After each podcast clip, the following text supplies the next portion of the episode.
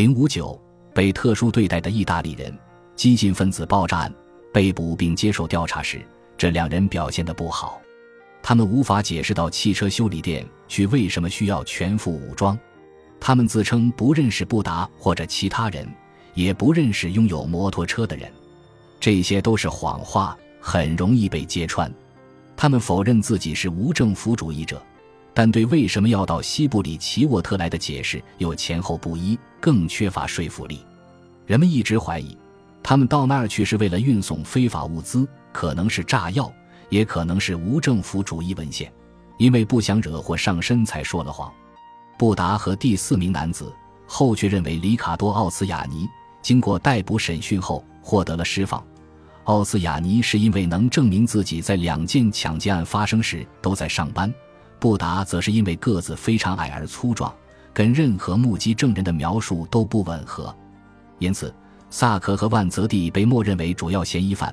甚至是唯一可信的嫌疑犯，哪怕两人都不曾有过犯罪记录，也不曾跟任何犯罪团伙有联系。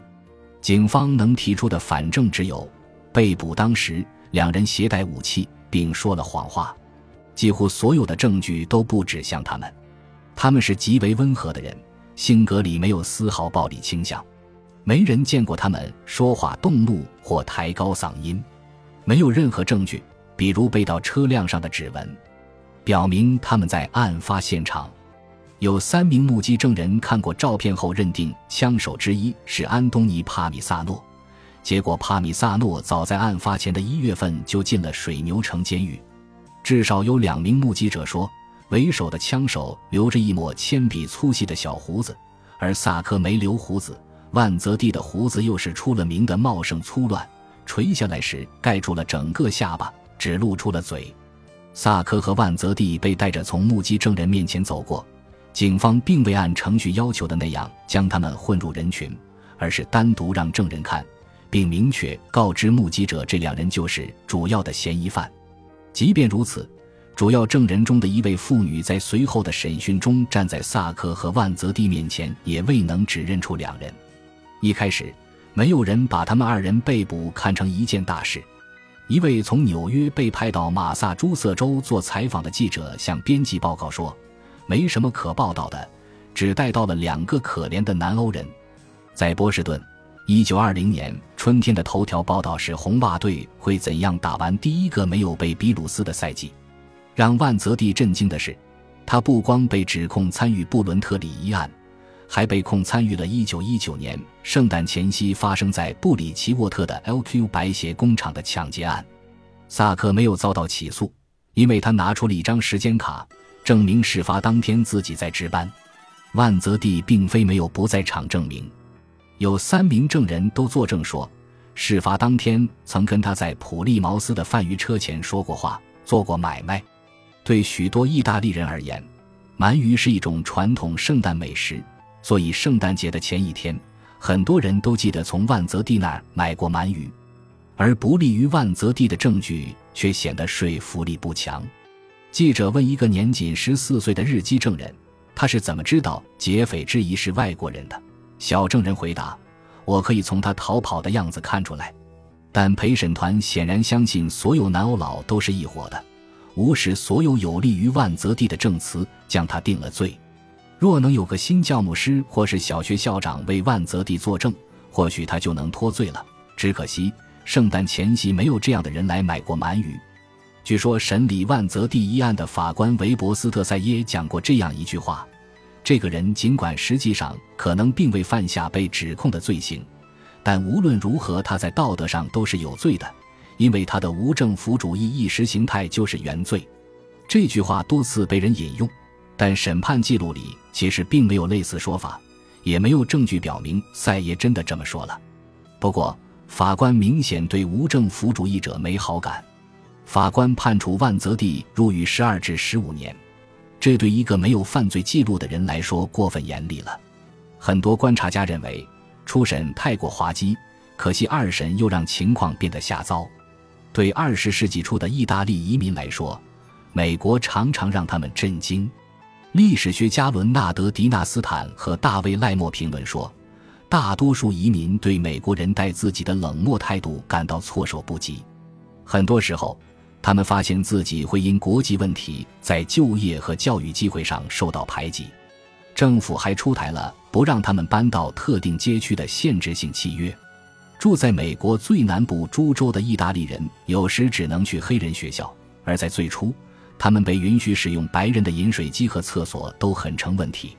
其他移民群体，包括希腊人、土耳其人、波兰人、斯拉夫人或各国的犹太人都碰到过类似的偏见。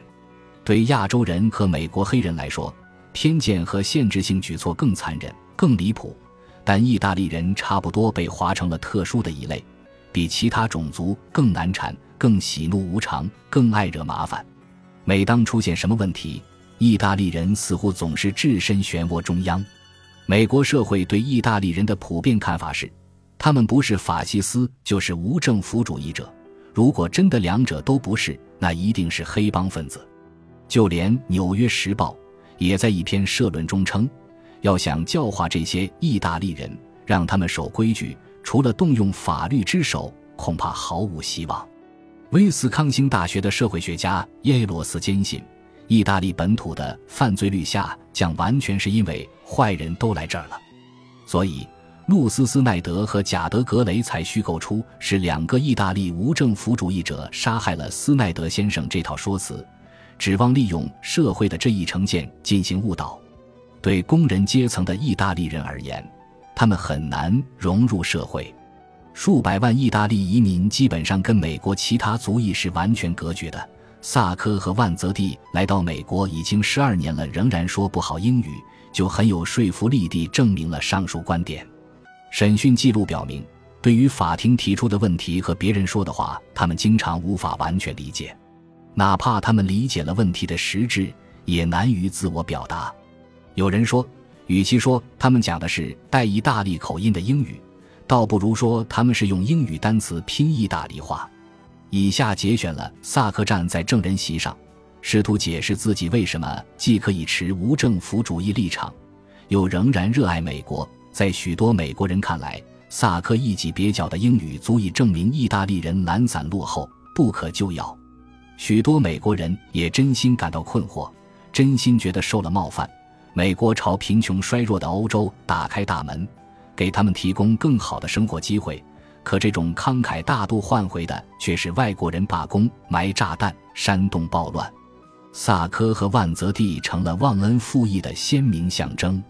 当时美国人的普遍观点是，哪怕他们在布伦特里一案上无辜，仍然应当受到惩罚。本案陪审团里的一名工头，据说在审讯之初说过这样的话：“该死的，他们就该被绞死。”财萨科和万泽蒂的起诉书在马萨诸塞州公开之后，一辆马车停在了位于曼哈顿百老汇和华尔街路口的 J.P. 摩根公司总部门口。推测起来，驾车人拴好马后迅速离去。片刻之后，车厢突然爆炸，掀翻了整个街区。几条街之外，一栋三十二层建筑的窗户都被震碎了。这是一枚烈性炸弹，弹体内塞满了弹片，目的就是要炸伤人。而且，它是在街上挤满午休的工人时被引爆的。三十人当场死亡，数百人受伤。爆炸产生的热力极大，大量受害者都有严重烧伤。J.P. 摩根公司的一名文员在办公桌上被一节飞来的玻璃切断了脑袋。可理论上是炸弹的主要目标的公司的高层却无人受伤。J.P. 摩根本人当时在国外，摩根公司的其他合作伙伴正在会议室开会，包括林德伯格的岳父德怀特·莫罗。这个房间没有面朝着炸弹爆炸一侧的窗户，所以人们安然无恙。到这天结束时，爆炸导致三十八人死亡，一百四十三人受重伤。室外最幸运的人里有未来总统的父亲约瑟夫 ·P· 肯尼迪，他离炸弹的位置很近，几乎被气浪掀翻在地。好在他没受重伤。摩根公司第二天就照常营业了，并以此感到自豪。他们悬赏十万美元来征求嫌犯线索，但前来请赏的人都说不清头淡人的样子，也提供不出有用的线索。警探和联邦调查员访问了芝加哥城东的每一名铁匠，走访了四千多个马厩，希望能找到投弹者所用的马、马车或马蹄铁。弹片是用窗帘吊锤制造的。警方联系了美国所有的窗帘吊锤经销商和制造商，希望找到金属块的来源。侦探们整整查了三年，没有找到任何蛛丝马迹，没有任何人遭到指控。一九九一年，历史学家保罗·阿维里奇在《萨科和万泽蒂：无政府主义背景》中宣布，他有充分但不够详尽的证据认为，投弹人就是马里奥·布达。以及逮捕当晚与萨科和万泽蒂在一起的那个人。不过，纽约的警察并不知道布达，也不曾怀疑他，更没有调查他。不管布达是否参与了投弹，在爆炸发生之后，他匆匆忙忙回到了意大利那不勒斯。